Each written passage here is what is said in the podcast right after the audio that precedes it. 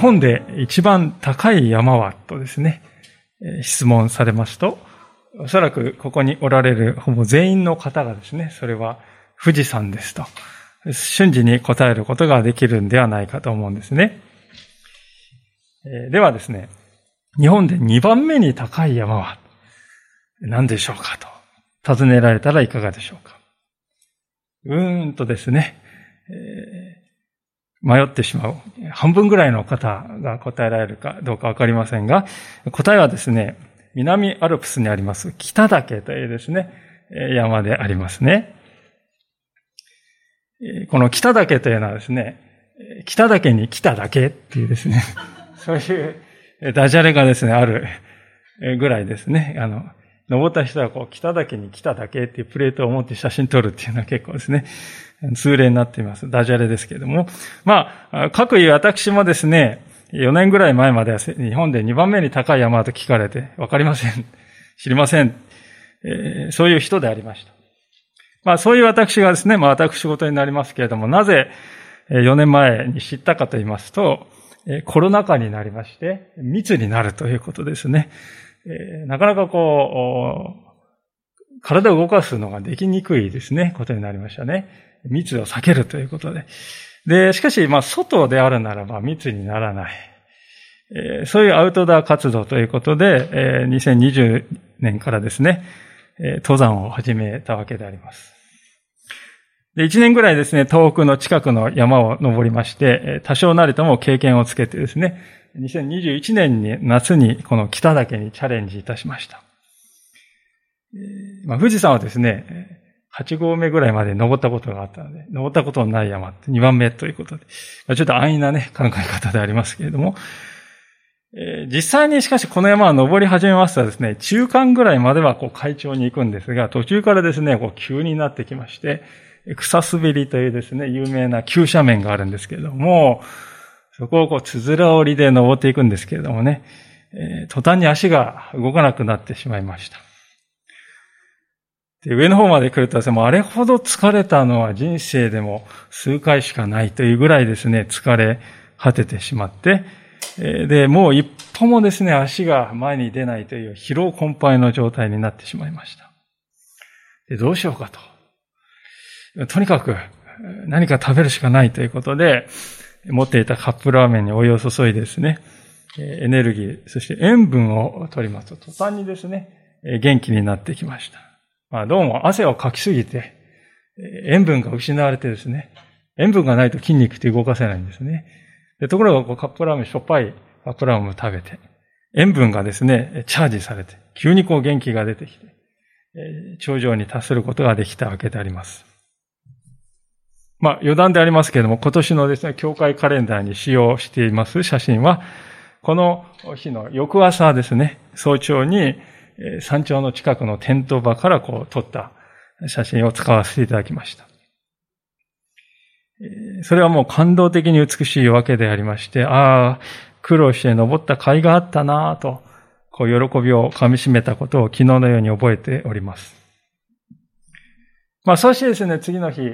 綺麗な景色を見て気分よくですね、下山を始めたわけです。あとは降りるだけでしょうと。まあしかし本当の苦しみは実はその後にやってきた。ということでありまして。登るときは、よりはね、とね、違う道から降りようじゃないかということで、違う道を選びましたけれども、いきなりですね、この断崖絶壁のようなですね、ところに、浮かんでいる道をですね、行かなくてはならないと。ヒヤヒヤしながら行くわけでありますね。そしてそこをなんとか通り過ぎるとですね、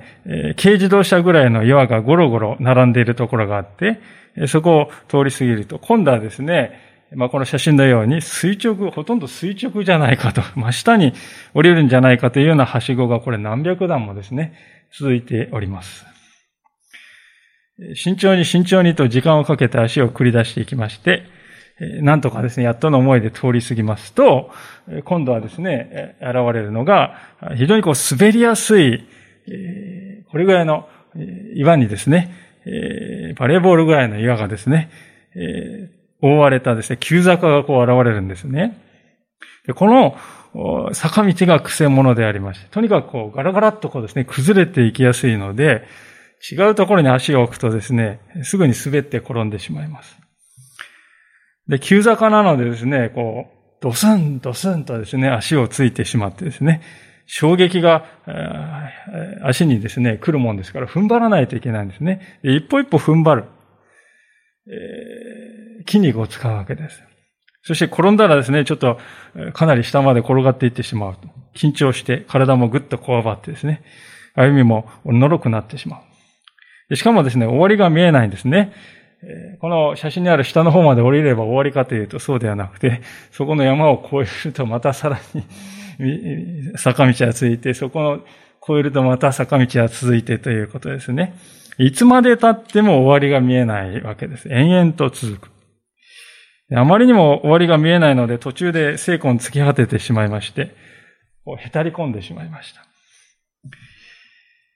しかし帰りのバスはですね、決まっておりまして、その時間を逃すともう、もう一晩山奥で、えー、野宿しなくてはならなくなる。何としても下山しなくてはいけないということで、まあお菓子を取り出してですね、もう本当にむさぼるように食べて、なんとかなんとか降りてきたのは、バスの発車の30分前でありました。待合所でですね、コーラを買いました。でバスの中でですね、ぐっとこう飲んだんですけど、もうあれほど美味しいですね、コーラ。ただのコーラですけれども、あれほど美味しく感じたコーラはですね、人生でないというぐらい美味しかったことを覚えております。まあ、とても良い経験となったわけでありますけれども、体力が足りないなとか、経験が足りないということを本当に痛感した時でもありまして。まあ、以後ですね、毎日ほぼ欠かさず筋トレをですね、するようになったことは言うまでもありません。まあ、というわけで少し長くですね、私自身のこの経験、エピソード、今分かち合わせていただいたわけですけれども、登山のですね、本当にこう、経験の初期に登ったこの山の経験から私は一つ大事な、大事な教訓を学ばせていただきました。それはですね、登るよりも降りていく方が難しいんだ。はるかに難しいんだな、ということです。登っていくよりも降りる方が非常にこう難しい。で、その理由はなぜかと言いますとですね、第一はですね、えー、モチベーションが落ちているからですよね。登りの場合はですね、頂上に到達するんだというですね、目標がありますけれども、しかし降りるときはもう頂上は過ぎてるんですね。目標はもう達成しちゃったんであります。ですから、ね、あと少しで頂上だから頑張ろうっていうようなんですね、前向きな思いになりにくいんですね。あとは降りるだけじゃないか。ちょっと気持ちも緩んでしまう面もあるわけです。二番目はですね、単純に体力や気力が降りるときは落ちているということですね。実はあの、降りるときはですね、登るときの半分ぐらい体力があればいいとこう言われるわけであります。ですから、簡単なはずなんですけれども、でも実際の山の事故はですね、大半がこう降りるときに起こる、起こっているわけですね。というのは、すでに登るときにも体力の大半を使ってしまっていて、降りるときの体力が残ってないっていうことなんですね。それで何でもないですね、小さい石につまずいてみたり、普段なら決して転ばない階段を踏み外してですね、落ちてしまったりということが起こるわけです。で3番目はですね、だんだん現実が近づいてくるということなんですね。山っていうのは日常生活から離れた世界でありますね。まあそれがいいからみんな山に行くわけですね。空気は美味しいし、鳥がですね、鳴く声が美しいし、川のですね、さーっとですね、させらぎの音にアルファファが出るというかね、癒される。そして、何と言っても雄大な景色がありまして、まあ、いわゆる非日常でですね、見ている、満ちているわけであります。ところが下山を始めるや否やですね、下界の生活がこう一歩ずつ近づいてくるんです。非日常感というのはだんだん薄れていって、日常が近づいてくるんですね。まあそれはあたかも、舞踏会に出て、ゴーンとなって魔法が解けてきたと。あのシンデレラのようなね、そんな感覚ですよね。ですから、下山というのはどこかここ寂しい雰囲気を感じる人が多いようでありまして、まあそういうこともあって下山は難しいとこう言われるわけであります。私も身をもって学んだ次第でありました。さあ、これまでは山登りの話でありましたけれども、ではこのことを人生に置き換えてみるとどうなるでしょうか私は案外そのまま当てはめることができるのではないかなと思ったんですね。私たちが生きている社会というのはどうでしょうか？基本的には上昇社会ですよね。上昇していくことが当然だと思われている社会です。実際子供はですね、大人になるにつれて体格はね、向上し、身長は伸びていきます。そして、昨日知らなかったことを今日知る。昨日知らなかった常識を今日は知っている。まあ、学力も社会性も伸びていく。そして仕事を始めますと、給料というのは基本的には上がっていくはずのものだと。そして、会社でのポジションもですね、だんだんと昇進していくものだと期待するわけですね。会社というものは、停滞とか縮小よりも大きくなっていくべきものなんだと。国家の経済もですね、成長していかなければおかしいんだと。そういうふうに言われるわけであります。で、こうして考えてみますと、どうでしょうか。私たちの身の回りのあらゆるものが上に向かっていくことをですね、想定していることがわかるのではないかと思うんです。言い方を変えますとね、降りていくこととか、こう下がっていくことがですね、あまり考えられていないんですね。むしろ、下がるということは、悪いことなんだ。避けるべきことなんだという感覚が強いとこう言っても良いかもしれません。ですから、私たちはですね、下がるとか降りるということに直面するとですね、動揺を感じるんですよね。昨日持っていたはずのものを今日は失ってしまった。昨日までできたことが今日はできなくなった。そういう経験はですね、私たちに失望を与えます。そして心が沈んでしまうんですね。それは、例えてみますと、山登りで頂上というですね、頂点を極めた後に、また一歩、また一歩と降りていくような、そういう感覚に似ているんではないかなと思うんですね。けれどもです。ここで一歩ですね、立ち止まってみたいと思うんですね。なぜ降りることとか下がることはそんなに悪いことなんでしょうか？高さを失って低いところに行くということはどうしてネガティブなイメージでばかり受け止められるんでしょうか？登山に例えますと低くなるということは頂上からは遠くなりますけれどもその一方で家族が待っている家に無事に帰るということには、一歩ずつ近づいているわけですよね。ですから、頂上の景色とある意味一瞬のことよりも、はるかに大切なことに近づいているということです。で、あるのならば、私たちのこの人生においても、この降りていくということを、もっと積極的に捉えて、大切なことなんだ。意義深いことなんだとそういうふうに考えることが必要なのではないでしょうか。実は今日皆さんとご一緒に開いています聖書の箇所はまさに降りていくことの中にある美しさを私たちに知らせてくれる箇所と言えると思いますね。もう一度お読みしたいと思いますけれども、6節から8節でありますけれども、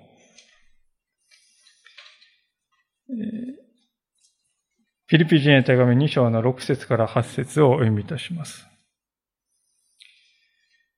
キリストは神の見姿であられるのに、神としてのあり方を捨てられないとは考えず、ご自分を虚しくして、しもべの姿をとり、人間と同じようになられました。人としての姿を持って現れ、自分を低くして死にまで、それも十字架の死にまで従われました。まあ、ここで書かれていることはですね、イエス・キリストというお方が、神としての栄光をすべて備えておられたにもかかわらず、その栄光を失うことを悲しんだり、惜しんだりはせずに、むしろ自らそれを手放して、人としてこの世界に来られたということです。皆さん、神というのは究極の高みにいる方であります。それよりも上のものがないっていうね、それが神ですよね。ですから、神はその、それ以上上のものがないという栄光をですね、手放すということ。本来それはありえないことですね。ところが、イエスという方は、そのありえないことを受け入れてくださった。そして天から下ってきて、この地上へと降りてきてくださった。そして、あのマリアの体に宿ったわけであります。米粒よりも小さい。目に見えないほど小さな命として、キリストは宿ってくださったのですね。そして、時が満ちて赤ちゃんとして誕生いたしました。あのクリスマスの夜ですね。人間の赤ちゃんというのは皆さん、あらゆる動物の中でも最も無力な存在と、だとこうよく言われますね。馬の赤ちゃんとかはもう生まれてすぐにね、歩き出して走ることもできます。しかし人間の赤ちゃんは自分では歩けない。食べることもできない。目もほとんど見えていない。ただただ泣き叫ぶだけで、その人生というのは全面的に親に依存しているわけであります。神であるお方が人間に依存しなければ生きることすらできないというね。そういうある意味で依存の立場ですよね。依存する必要の何一つないお方が生きるということすら他人に依存しなくてはならない、そういう立場を受け入れてくださった。七節を見ますとですから、ご自分の虚しくして、しもべの姿をとり、人間と同じようになられましたと書いていますね。その後成長して大人になった後のキリストの生涯はですね、聖書の中に書いてありますけれども、まさにそれを一言で言うならば、与える生涯だったなとか思うんですね。貧しい人々には、5000人の給食という出来事の中でパンを与え、そして病の人々には実際に触れて癒しを与え、世間からあれ、あれは罪人だ、悪者だと言われた人々には、罪を知らせた上で許しを与えられた。イエス様は私たち同じ人間として、来てくださいましたからもちろん疲れるんですよね。そうやってご自分が疲れた時もキリストはいつもまず弱り果てている人々の求めに応えるということを自分よりも優先された。まあ、あたかもですね、それは私たちが食事をするときにテーブルの脇に立っていて、救助をしているね、使用人のような、そんな姿でありました。ですから、しもべの姿を取り、聖書は書くんですね。天から降りてきてくださったイエスは、その生涯をかけて、いつも下へ下へと降りていかれた、と聖書は書いているわけであります。そして、下へ下へと降りていく歩みの、その最後に驚くべきことが待っておりました。それは、死ぬということですね。神というのは永遠の存在のはずです。古今東西ですね、神が死んだ。神が死ぬというようなね、ことを、語っているですね、教えというのは聞いたことがない。死というのは神の最も遠いところにある。反対の概念のはずですね。ところが、このイエスというお方は死を受け入れたと。しかもただの死ではなくて、罪人としてね、犯罪者として、人類でも、史上で最も残酷な処刑方法と言われる十字架刑を受けての死を受け入れたわけですね。それはですね、このイエス・キリストがもうこれ以上降りるところはない。不可能である。これ以上降りることは不可能であるというところまで降りられたということを意味していますね。無限の高みにいたお方が究極の低さにまで下るということを厭わなかったということです。なぜ彼はそこまでしたのかと。それは私たちを愛しておられたからですね。私たちという存在にはそれほどの価値があるのだと。そのことを認めて、それを行動で示してくださったわけです。ただ単にですね、愛しているよって口先で言うだけならですね、誰でもできます。しかし、愛しているよと言った相手を救うために自分の命の方を投げ出すということは、誰でもできることではありません。例えばもし、皆さんが沈没しかかっている船に乗っているとしまして、そこに、傍らにですね、ある人が来て、あなたを助けたいからと言って、自分が着ているライフジャケットを脱いで渡してくれた人がいたならば、あなたはどう思うでしょうか？その人が自分を思ってくれているのだと。ということをもう疑えなくなるでしょう。自分の命を懸けて私を救おうとしてくれているのだと思ったならばね。ですから、命を捨てる愛というものはですね、すべての疑いを吹き飛ばしてしまうような力を持っているということです。イエス・キリストが私たちにしてくださったことはまさにそのようなことでありました。大事なことはですね、こういったすべてのことはイエス・キリストがこう、降りていくということによって成し遂げられたんだということなんですね。私たち人間はどうでしょうか？自分の問題、いろいろな問題抱えております。そして多くの場合、分かっちゃうんだ、いるんだけどね。変えられないんだよ。やめられないんだ。それが偽らざる実感かもしれません。そこに惨めさを感じるわけですね。分かっちゃうんだけど。ところがイエス様は、そんな分かっちゃいるんだけどやめられない私たちを憐れんでくださった。私たちは分かっちゃいるけれども変えられない。自分で自分を救えない。かといってプライドをもう、じゃあ捨てて、へりくだれるかっていうとそれもできない。ニッチもサッチもいかないところで、堂々巡りしている私たち。その現状を知って、キリストは語ってくださったわけですね。今から私があなたのところに降りていく。そしてあなたの惨めさの底の底まで降りていって、そこであなたの重荷を代わりに背負う。そういうふうに語ってくださったわけであります。ですから、キリスト教においてはですね、この降りていく生き方というのが、最も価値のある生き方で、最も祝福をもたらす生き方として、称賛されているわけであります。なぜならば、それがキリストが歩んだ道そのものだからですよね。この降りていく生き方が。それはですね、例えば次のような聖書箇所にはっきりと現れているわけでありますけれども、マタイの福音書の5章の3節から5節というところでありますけれども、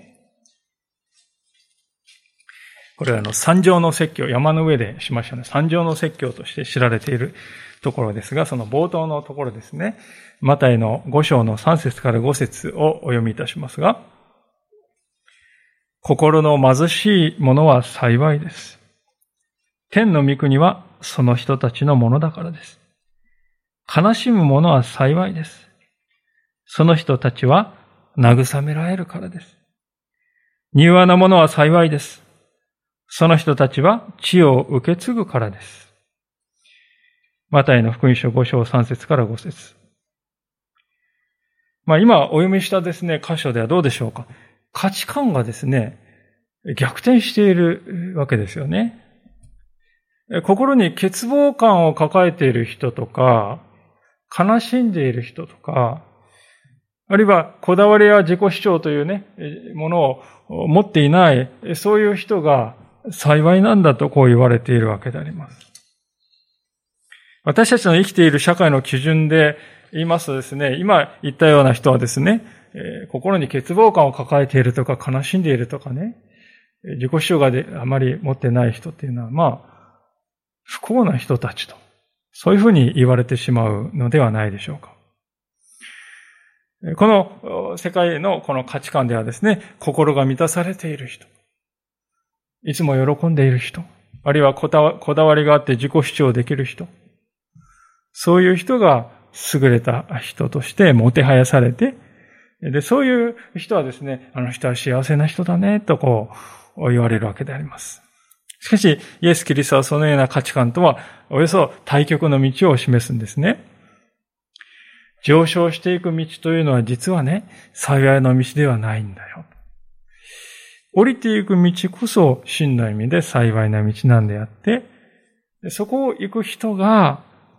実は神に祝福される人なんですよ、とこう言われるわけですね。でなぜ降りていく人がですね、神祝福される人かと言いますと、まさにですね、キリストの、キリスト教の救いというのはですね、このキリストが降りてきてくださったことによってですね、初めて実現したからなんですよね。キリストが天のですね、ところから私たちのところにこう降りてきてくださったことによって、救いが達成されたのであります。ですから、もしキリストがですね、降りてこなかったら、えー、どうなったかというと私たちは見捨てられた孤児のようだったと思うんですね。自分で失敗したんでしょう。したら自分で尻拭いしないと。それができないとね、どうしようもないですよ、あなたは。とまあ、そういう冷たい自己責任論がですね、はびこっている世界ですよね。でそういう中で、えー、もうどうすることもできなくて、うずくまるほかない、途方に暮れるほかないですね。ところが、そんな、遠に暮れつつあった私たちの目の前にですね、差し伸べられた手がこう見えてきたんです。十字架を通って傷んでいるキリストの手がね、見えてきた。そしてキリストは語ってくださったわけであります。もう大丈夫だよ。私が来たんだから。さあ、この手を握りな、握り返しなさい。あなたが自分を救うんではなくて、それはできないだろう。それはできないと分かっているから、私があなたを救うんだ。こういったすべてのことはですね、キリストがすべてのですね、持っていた栄光を分けにおいて、私たちに寄り添うために、私たちのところにこう降りてきてくださったことによって、可能となったのであります。ですから、聖書はですね、降りていく生き方というのを最も価値のあるものとして私たちの前に示しているわけですね。まあ言ってみれば皆さん、この世の中の価値観と上と下がね、あべこべになっているんですよ。聖書の価値観だとね、下こそが上なんですよね。なぜならばキリストはこう降りてきて降り切った一番下にですね、そこにおられるからです。皆さん、このことは私たちに慰めや勇気を与えてくれるものではないかと思うんですね。なぜかというと、えー、下っていくこととかね、降りていくこととか、あるいは下がるということをね、私たちは必要以上に恐れたり、嘆いたりする必要はないんだということなんですよ。たとえ皆さんが何かを今日失ってしまったとしても、あるいはまた明日、人生の階段をまた一歩降りたな、そういう感じることがあったとしても、キリストの方から見るとそれは、また一歩、また一歩と、皆さんが自分の方に近づいてきているなと、そういうふうに見えるんですよね。イエス様から見ると。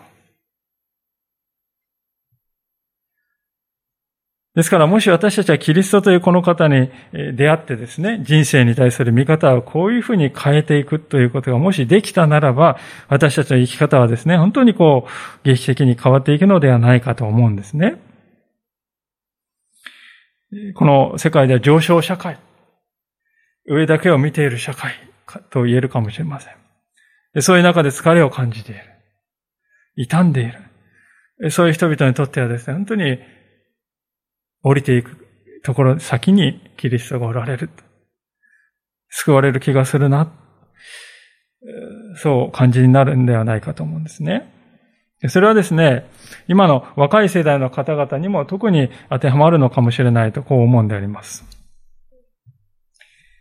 最近ですね、Z 世代と呼ばれるですね、えー、こと、あの、方々。まあ今の10代から20代、こう、中盤後半ぐらいまでの方ですね。その若者たちの間でですね、蛙化現象というですね、言葉が流行っているんだそうです。皆さんご存知でしたでしょうか？蛙化現象というですね、えー、言葉があるんだそうです。魔法に、魔法をかけられてカエルにされてしまった王子様からですね、もともとは来ている言葉だそうですけれども、このカエル化現象っていうのはどういう時に用いるかと言いますとですね、例えば、ある女の子がいまして、ちょっと気になっている男の子ね、男子がいたとしますね。あの人素敵だわって言ってですね、こう、気になっている男子がいると。でひょんなことからですね、彼女が、どうもその男子は自分のことを好きであるらしいということを知ったとしますね。するとその瞬間からですね、彼女の中でその男子への恋心が冷めてしまうっていうんですよね。たかも、カエルのようにですね、嫌悪感を感じるので、カエル化した、カエル化現象とこう言うんだそうですね。で、これはですね、少しこう上の世代にとってはですね、混乱を覚える話かもしれませんね。自分が好意を寄せているその相手が、実は自分の方にも、自分の方も好意的に見てくれていたっていうね。そうしたら、それは嬉しい。天にも昇るような気持ちになるってね、思うんじゃないかと思うんですが、しかし、えー、カエル化現象に陥るとですね、冷めるんだそうですね。でなぜ冷めるかというとですね、こういうからくりなんです。それは、自分のような大したことのない人を好きになるような相手だったのかって思うと、がっかりするんだそうです。自分みたいなのを好きになるなんて、そういう人だと思わなかったと。そう思って、なんかカエルのように見えてきてしまうっていうんですね。なるほど、と思いましたけれども、こういう反応の仕方というのはですね、自分という存在に自信を持てない Z 世代の特徴であるともこう言われますね。物心ついた時から SNS がありました。スマホと共に歩んできた。そのスマホにはですね、こうスクロールすると毎日こう他の人のリアルが充実した、まあ、いわゆるリア充のですね、姿が映し出されてきます。それを見て育っていると、いつもね、人との比較で自分を測っていて、その結果ですね、人と違うということをするのが、を恐れる。あるいは、人は、自分は人からどう見られているのかということを、いつも敏感に察知しながら生きていくわけです。で、もちろんこれはね、悪い面だけではなくて良い面もありまして、Z 世代の若者たちは他の人のニーズとか痛みということでとても敏感なんですね。とても敏感に察知して助けてあげる、助け合う。そういうことができる優しい世代であるとも言われます。また他の人がどう思っているかということをいつも気にしていますから、他の人の意見を尊重し、協調性を持って生きることができるとも言われます。しかしながらそういう良い面と言われている部分を一枚こうペリッとこうめくってみると、実はそこにはですね、その人の輪というところから切り離されてしまうんではないかというその不安がいつも付きまとっているように思うんですね。そういう不安がですね、いつも人と合わせてしまう。表面的には平和である。まあ、そういう平和を醸し出すということに終始して、結果として本音で人と人とが向き合うということが遠くなっているというふうにも思うんですね。ですから、Z 世代の若者たちはですね、本当の自分の心って何なんだろうか。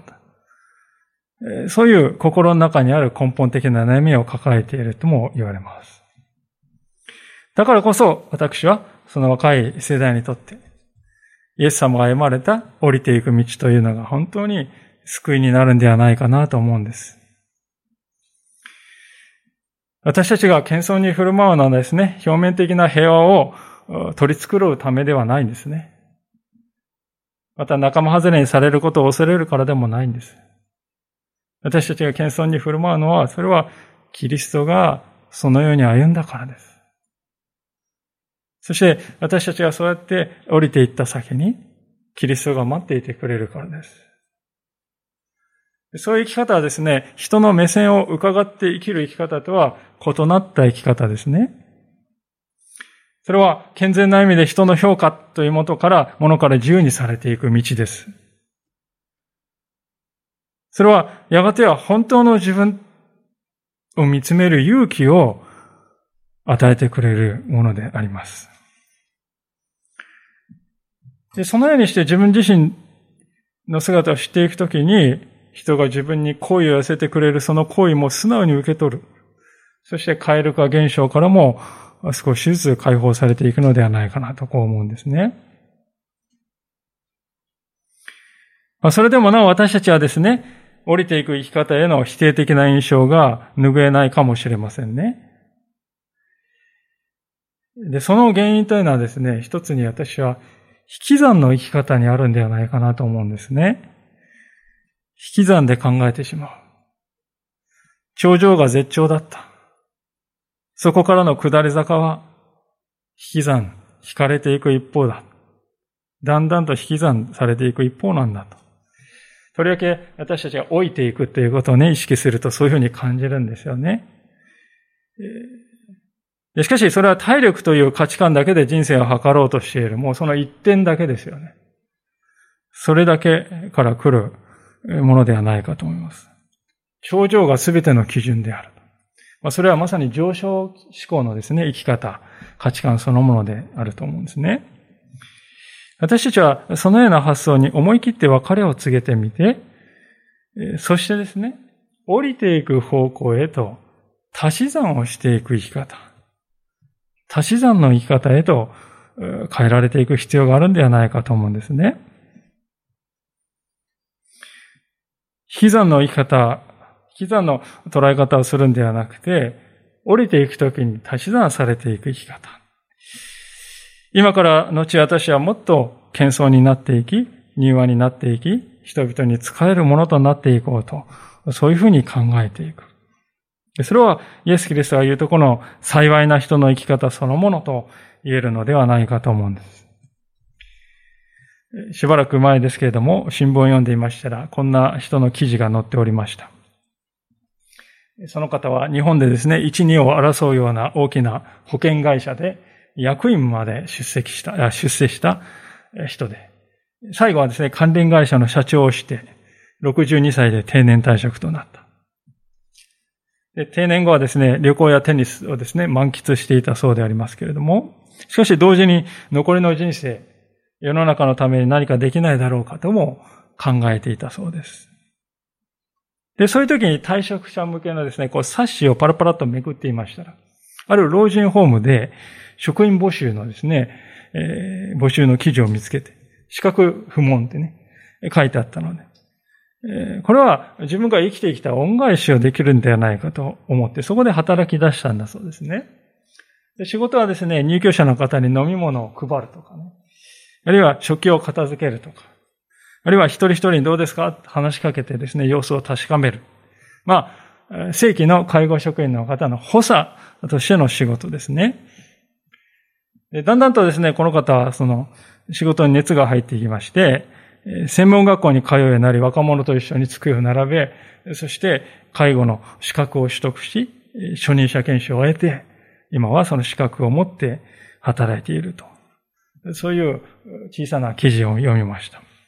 私は率直に言ってですね、この方の謙遜さに驚かされたのであります。